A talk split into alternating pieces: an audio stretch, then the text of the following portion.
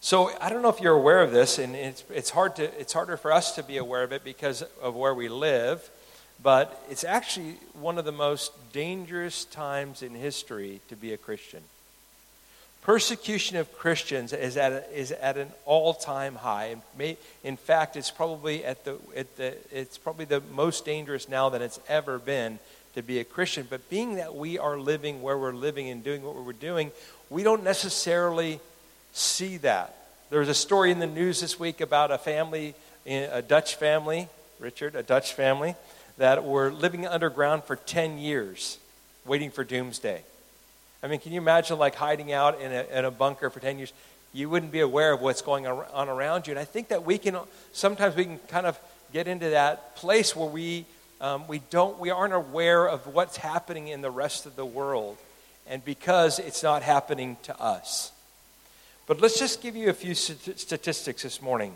According to the World Watch list, from October 2017 to October 2018, 245 million. That's the number in the, in the World Watch list countries, um, just in the World Watch countries, which is 50 countries, 245 million Christians in the world experience high levels of persecution for their choice to follow Christ. 245 million Christians are in the midst of experiencing high levels of persecution.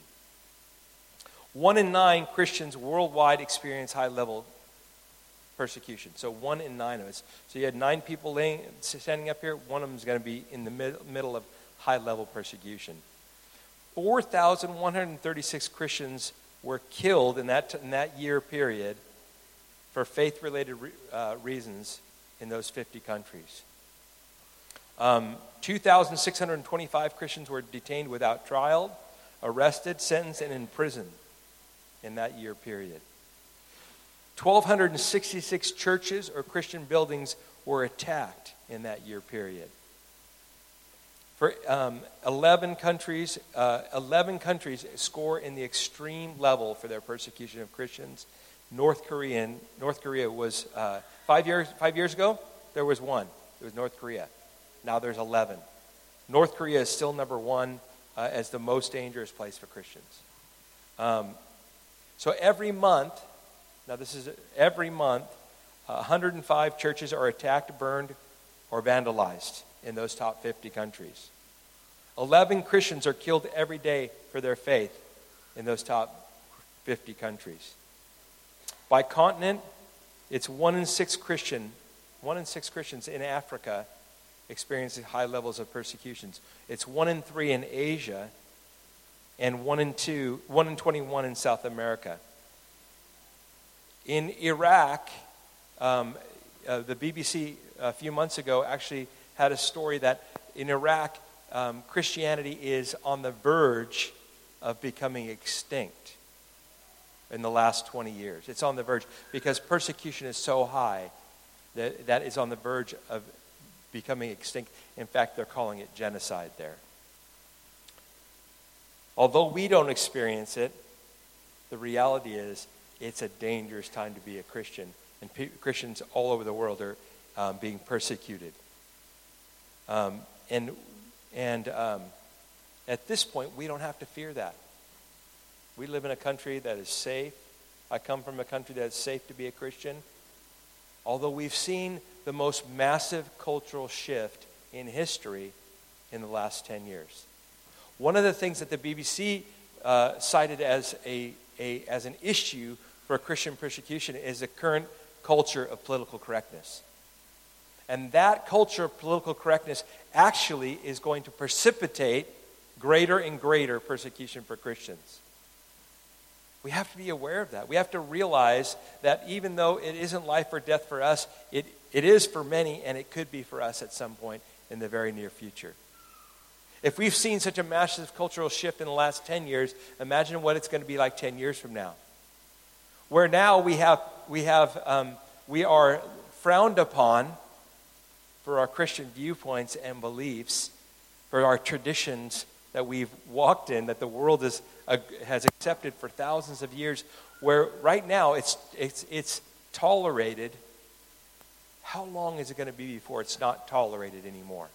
How long will it be before we're not going to be allowed to meet publicly because of persecution, because of the things that we believe in the Word of God? And the reality is, and the thing that we have to come to grips with and come to terms with is, Jesus actually promised that we would have persecution. Jesus actually told us that we were going to live in persecution. And I wanted, to start a, I wanted to start a series this morning that I want to call Be the Church That You Want to See.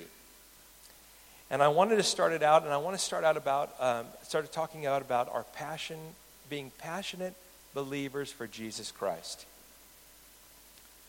I read in my Bible, and I see in my Bible that um, the call to be a Christian is not a call to necessarily, actually, if you read your Bible, the call to be a Christian was not a call to a nice life.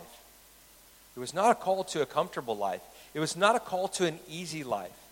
And I think because the church has spent a, the last couple of decades, or maybe longer, trying to convince people that coming to Christ was actually a means to an end, and that end being a comfortable life. We've seen it come through different doctrines that have permeated the church and that have carried that have seeped into the church and the church has embraced and those doctrines like pro, like a prosperity doctrine like a consumer oriented doctor, doctrine where you come in and jesus is actually your, uh, your benefactor and he comes to make your life better and easier and happier and richer and i think those doctrines have actually caused us to um, They've caused us to be lulled into a false sense of complacency.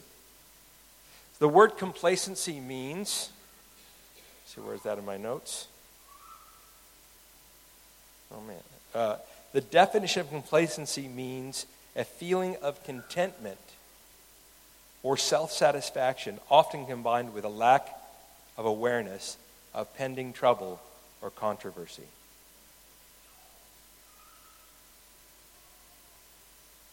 The danger isn't actually for us, will I die for my faith?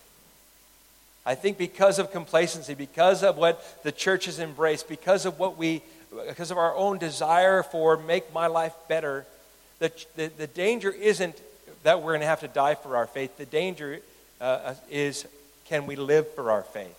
Will we live for our faith? Will we live a life that actually expresses and demonstrates a passion for Jesus Christ, a willingness to lay down our lives for Jesus Christ. I had a, we had a mentor, and he used to say it's more important what we get saved into than what we get saved out of. And I want to see, I want to see us be a church that is so passionate for Jesus we're so sold out for Jesus. We're so in love with Jesus that we're actually not willing to just die for him, but we're actually willing to live for him. I think if we marched most people up here, we, we marched most people who and said, hey, you know, either renounce your faith or you'll be killed. A lot of, uh, most of us, a lot of us would say, absolutely, I will, you know, I'll take the bullet because I love Jesus that much. In our minds, in our hearts, in reality, a lot of us might say that say yes. But the question is, are we actually living for Jesus? And so I want to look quickly at a couple of scriptures in, in um, Matthew, I'm sorry, in Luke uh, chapter 9. And I want to talk about what does Jesus really say about those people who want to be followers of Christ, those people that want to be passionate followers of Christ. What does that really look like for us? What does that mean for our lives? Does it mean that, man, I'll never have problems? Does it mean that all everything I want and need is going to be given to me? Does it mean that I'll never have a, uh, I'll never have to experience one of my kids, you know, being a, being a prodigal? Doesn't mean I'll never have financial problems. Doesn't mean I'll never have to be, I'll never be ridiculed or embarrassed or humiliated for being a Christian. I think that, I think that sometimes we preach a gospel that actually deceives people. It's actually a deceptive gospel. Because what Jesus has called us to is to be those who lay down our lives. If you look at Luke chapter 9, verse 23.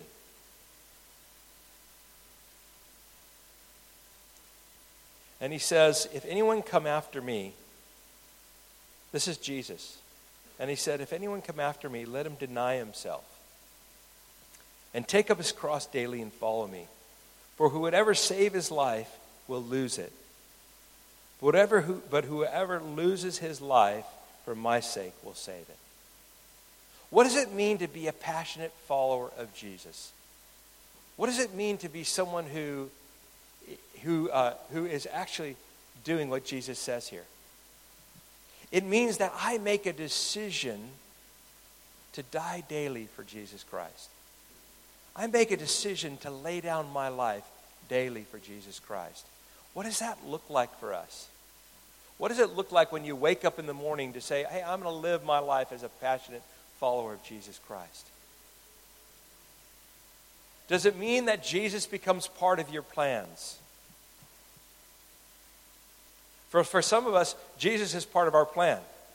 And okay, I wake up every morning, I do my hour devotional, or I do my 20 minute devotional, or I do my 10 minute devotional, and like, you know, okay, so Jesus is part of my plan, and I, and, he, and I get up and I do that. I do that faithfully, and I do it day in, day out for years and years, and man, that is commendable. That is a good thing.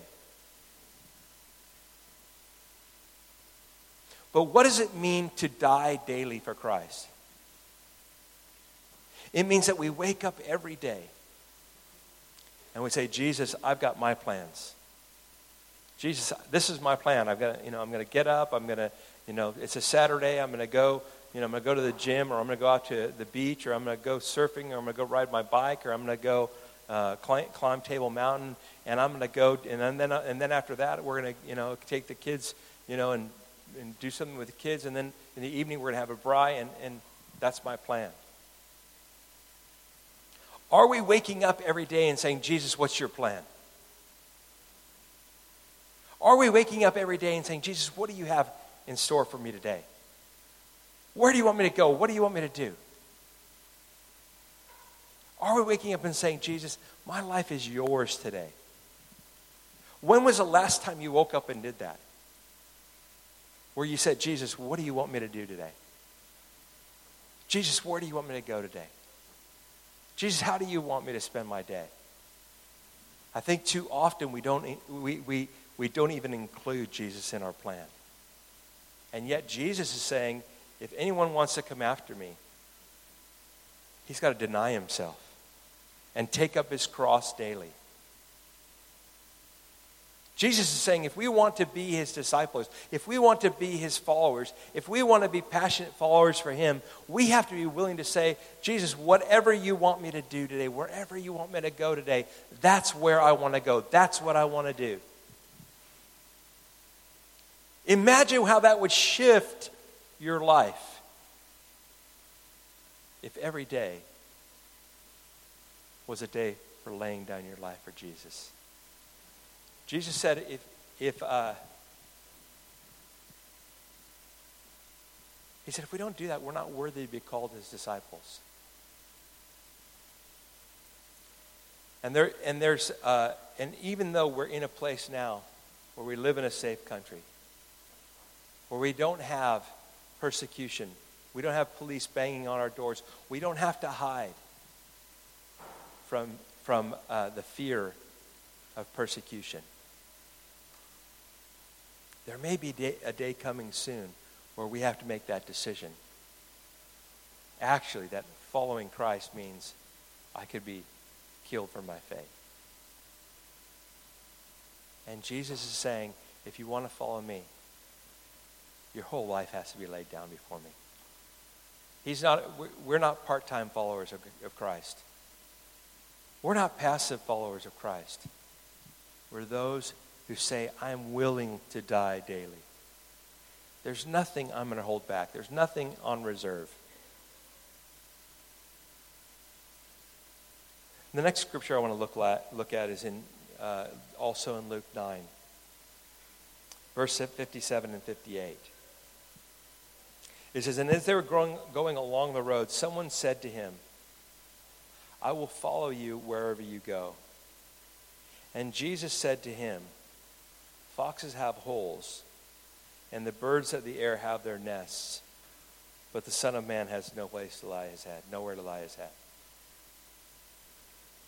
How many of us realize when we say yes to following Christ that it actually means that I'm not going to be, that, that I actually am giving up my right to have, own, or have and own anything? It's actually us, actually, Jesus is saying, if we want to be followers of Him, if we want to be passionate followers of Him, we can't be possessed by our possessions. How often do we look at our lives as being a, a, a methodical and calculated effort to accumulate things? We work hard to pay off our bond. We work hard to, to get more things. We work hard to have that security of having money in the bank, and it becomes mine. It's my house, it's my car, it's my money, it's my family. And Jesus is saying, listen, if you want to follow me, there are no guarantees that you can, you're going to have any of these things. Jesus is saying, listen, if you want to be like me, if you want to be a follower of Christ, listen, I don't have a place to lay my head. I don't have a home. As be, to be passionate followers of Christ, we, we cannot be possessed by our possessions. That everything we have, everything we possess, everything we accumulate, everything, every rand in your pocket, every rand in your, in your bank account, the title, the deed to your home, all those things become His. We are, we're so in love with Him and so passionate for Him that we're willing to say, Everything I own, God, everything I possess, everything I have, it's all on the table for you, God. It's all available to you. And so often we don't live that way. So often we say, we, we say yes, but only to a point. And I wonder what, what, what God would say to you this, if you took a moment. I wonder what Jesus would say to you if you took a moment and said, okay, God, let's sit down and let's do an inventory of my possessions. Let's do an inventory of everything I own. Every, every rand I own, every, every, every piece of property I own, every piece of clothing I own, every television I own, everything I own. Now, God, what do you want me to keep and what do you want me to give away? How many of us would have the courage to do that? How many of us would have the courage to say, man, God, do you want me, actually, do you want me to sell my house and give the money to the church, to the poor, to wherever? That's what he said to the, uh, to the, um, to the rich young ruler. He said, What must I do to follow you? What, what must I do to be your disciple? What must I do to have eternal life? And he says, You know, like, he, he says, I've kept the commandments because this, this one thing you still lack. Go and sell everything you have and give it to the poor. Are we passionate enough about Jesus to say, God, everything I have, it's all on the table for you, Lord. Everything I have. What, what courage would that take in us to say, I'm so in love with you, Jesus, that nothing I own matters to me in comparison for my love for you? What would that be like? What would Jesus be able to do with our lives, with, with our church, with our, with our congregation? With, what would he be able to do with us if we had that kind of passion for him? How would He shift our priorities if we had that kind of passion for Him? Because the, the, re, the reality is, is some of us are young, some of us are older. And some of us are going to look back on our lives and we're going to say, man, I could have. Have you, have you, whoever watched that movie, Schindler's List? It's an older movie. But it's a movie about a man named Oskar Schindler who, had, uh, who helped rescue Jews out of Nazi Germany. And he started out as a, as a successful businessman and he was just trying to make a, a living, but then he began to realize that, um, that his business was being built on, the, uh, on these these Jews that were being sent to, uh, to slaughter. And he began to actually buy them from the Nazis to work in his factories. And he began to buy them and hide them. And say, he was actually buying them out of concentration camps to save their lives. And the end, this end climactic scene is where he says, he looks at his watch and he says, and, and, the man, and he's given everything away. He's, he's lost everything. He has nothing left. He spent all his money. He's given away everything he could to save, and he's got, he looks at his watch and he says, I could have saved more lives by, I, if I wouldn't have kept this watch. If I would have sold this watch, I could have saved more lives. And it's almost like we have to be, if we want to be passionate followers of Christ, it's almost like we have to have that mentality that, God, everything I have, every minute, every rand, every possession is available to you, God. Does that mean he's going to ask for it? No, it doesn't mean that. He may not, he may not ask you to do that. But the question this morning is can he ask you to do that? Are we the, the kind of people that say, God, everything I have is yours? Jesus, everything I have is yours. Jesus, you gave, you gave me your life on the cross. What can I withhold from you? What can I keep and not make it available to you? Luke chapter 9, verse 59 and 60. To another, he said, Follow me. But he said, Lord, let me, let me first go bury my father. And Jesus said, let, let, Leave the dead to bury their own dead.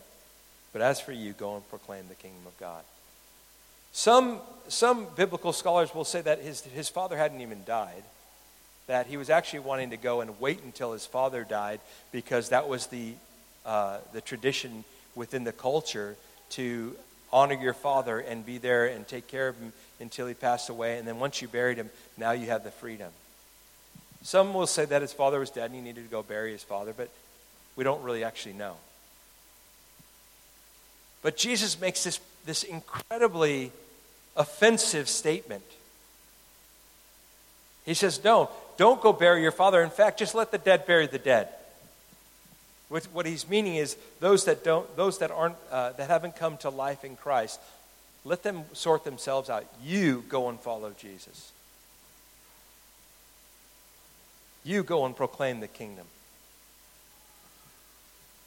Passionate followers of Christ have to decide where their loyalty lies.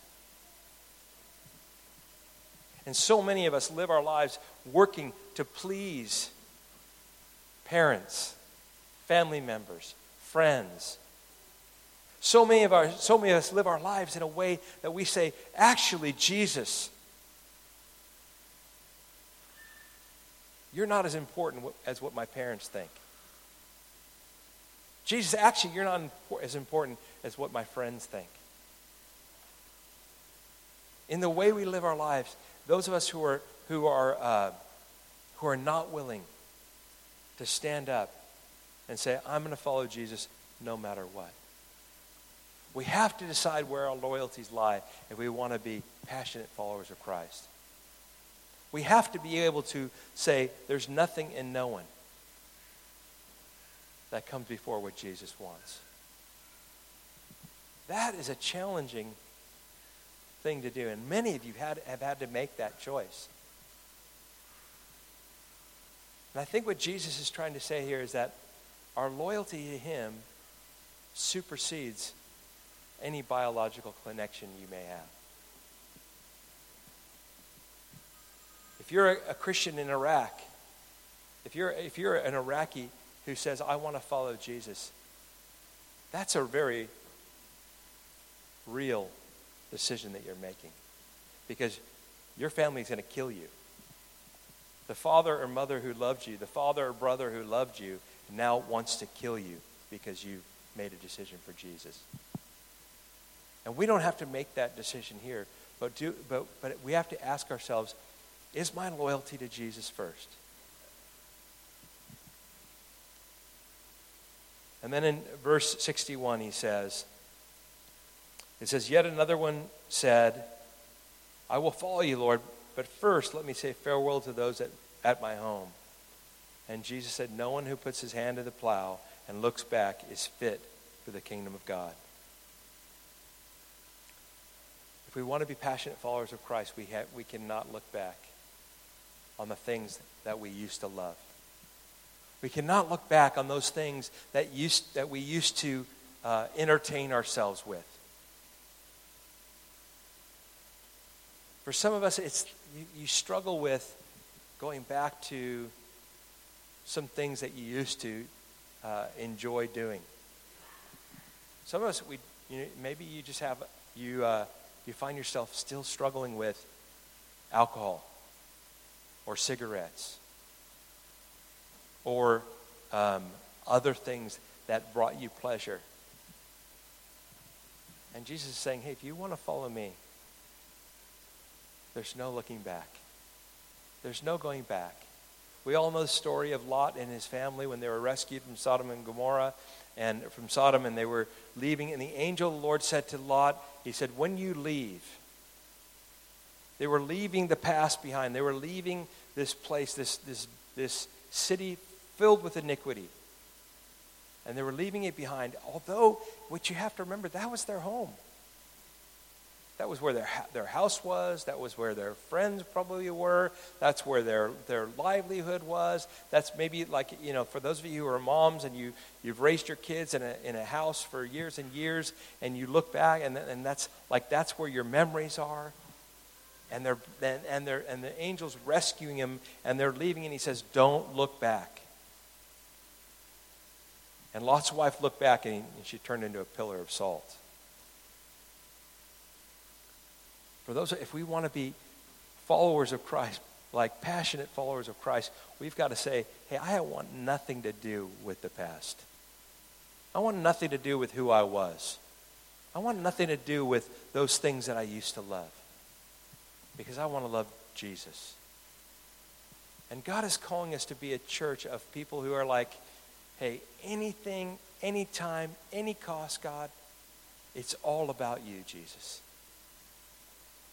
I want to be a part of a church where people are so in love with and so devoted to and so excited about and so overwhelmed with Jesus that they're willing to do anything and give anything and, and, uh, and, and uh, leave anything behind. I want to be a part of a church where people are actually, where we're actually, um, we got we got to open the doors early because people get here so early because they can't wait to get into his presence.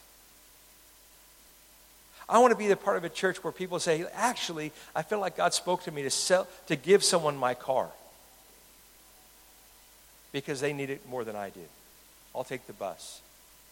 And Margaret and I first came to South Africa in 1996, and we, uh, we were uh, part of a church planners course, and we were there, and, um, and we, we showed up in, Dur- in, in Durban, and, and uh, they said, okay, well, we got this car for you to drive, and they said, okay, well, whose car is it? They said, well, there's a lady in the church, and she's going to take the bus for two weeks so you can have a car. Now, for her, that was probably kind of normal. I don't know. We don't, I don't even know if we ever met her. It's probably normal for her. But for us, it was, it was, it shifted something in us. Like, wow, a total stranger was willing to lay, just to say, hey, you know, you're coming to, to be in this course. I'll just do without. Man, I thought, man, I want to be I want to be like that. I want to be that kind of Christian that says, God, whatever I have is yours. Whatever you want to use, whatever you want to take, whatever you want to, it's yours. Other people, you know, you, I heard the, I've heard the stories about this building. I don't know who, who's been around long enough to know Who's been, who's been in Josh Gen long enough? There's a few people. And I heard the stories about people coming and, and, and, and selling their home to build this building. Now, that's a great thing, and I, and, and, and I, I want to be, cl- be totally clear. So I, I'm not asking you to give me anything. But can you imagine if God spoke to you today and said, hey, listen, actually, I want you to sell your home and give your money to build the church, to build the building in Durbanville? And now you go back and you think about those people, uh, you know, 16, 17, 18 years ago who sold their home to build this building. And it was a church of three, four, five hundred, I think, at the time. And now it's a church of four, 4,000 or so. And you think of all the lives, all the people that have walked through the doors here and have met Jesus in this building. All the lives that were transformed, all the marriages that were saved, all the kids that came into the kingdom because their parents got saved here. You think about how many lives have been impacted by the fact that some, somebody somewhere said, Jesus, everything I have is yours. In fact, I'll sell my house so this building can get built because I know it's going to be an investment in the kingdom of God. Those are the kind of Christians I want to be a part of. That's the kind of church I want to be a part of. That's the church I want to be and I want to see. And I think there's a lot of us who in the past have said, Yeah, I've done those things. Yeah, I've sold, a, I've sold a car. I've given a car away. I've, I've sold a home. I've given the money away. I've, I've, I've given my last dollar, dime, whatever, because God told me to. And we say, Yeah, I've done that. Been there, done that. Bought the t shirt, all that stuff. And I feel like there's just something in, in my spirit that says God wants to remind us of those days. He wants to remind us that that's what this is about. That we just because we did it once doesn't mean we're doing it. We're done doing it. Just because we said yes once doesn't mean we don't have to keep saying yes over and over again. And I feel like God wants to remind us of what it looks like to be a passionate follower of Christ. That's the church I want to be. I don't want to say, I don't want to look back on, I don't want any of us to look back in a year, two years, five years, ten years, and say, oh, yeah, I was complacent. Oh, yeah, I lost it. Oh, yeah, actually, the last five years have gone by, and I haven't really done anything for Christ. I haven't really made myself available to Christ. I don't want us to look back and say, man, this watch, I could have done more. I could have saved more lives. I could have given more. I want us to be the kind of church that says every day, God, what do you want from me today, God? What do I get to give today, God? What do I get to give? I want us to be passionate followers of Christ. I want us to be passionate people who, who, who uh, are chasing hard after God. Man, I, I want us to be the kind of people that, man, we just got we've got to say, okay, guys, like, calm down. You're too passionate in worship. Hey, guys, calm down. Hey, stop bringing all your friends because the building, we can't, we can't hold any more people here. The kind of people who say, who, you know, hey, stop getting here two hours before the service. We'll, we'll save you a seat. The kind of people that are so on fire and so passionate about God that we actually have to, we actually have to like, okay, man, wouldn't that, isn't that, isn't that a beautiful picture? And now imagine Jesus sitting on his throne, surrounded by glory, surrounded by angels and all that stuff.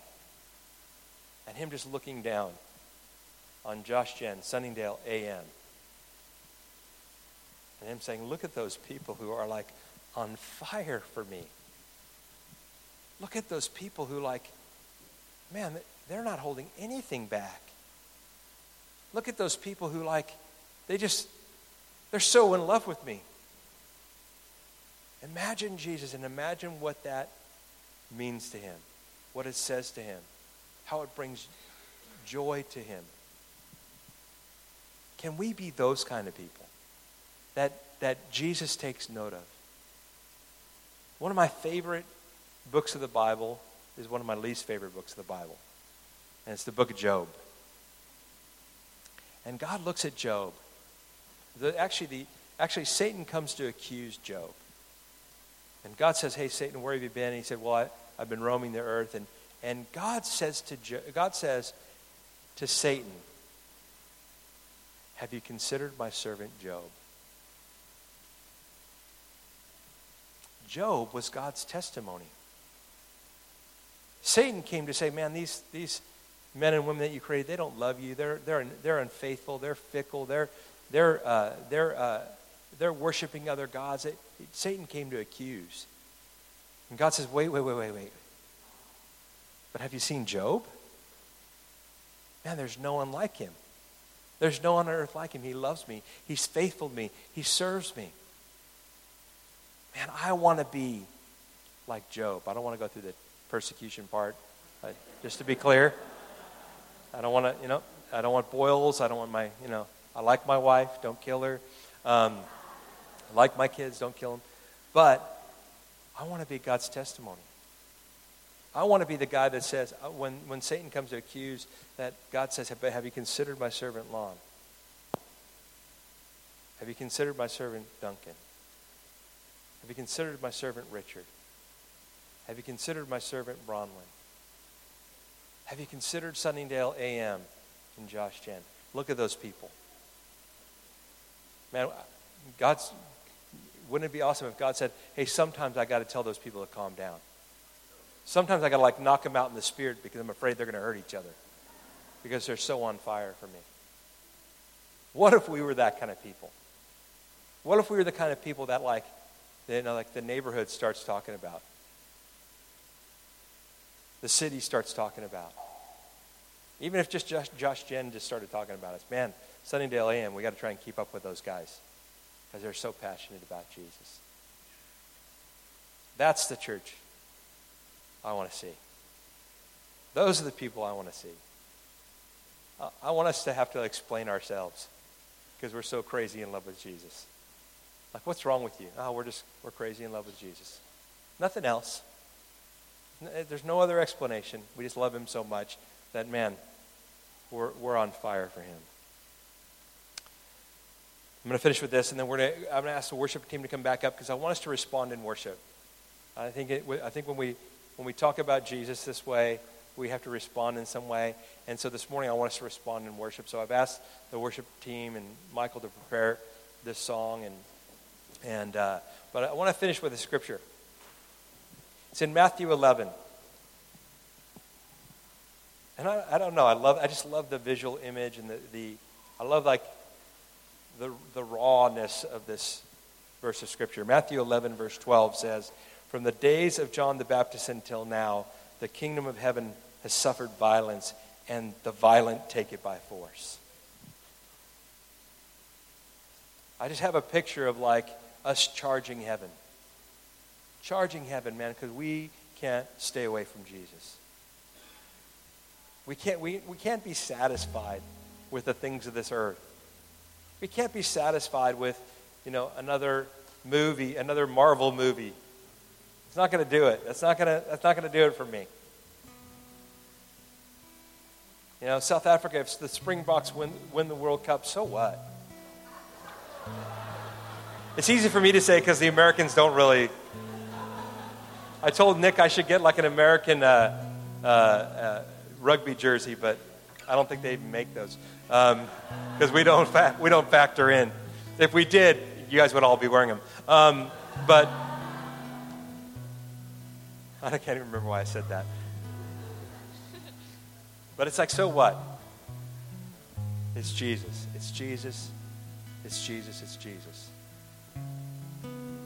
Can we just worship him this morning? Can you just respond to him in worship? Can we just, can we, like this morning, this worship song, it's a question that begs an answer. Is he worthy? Is he worthy? Is he worthy of everything that we have to give him?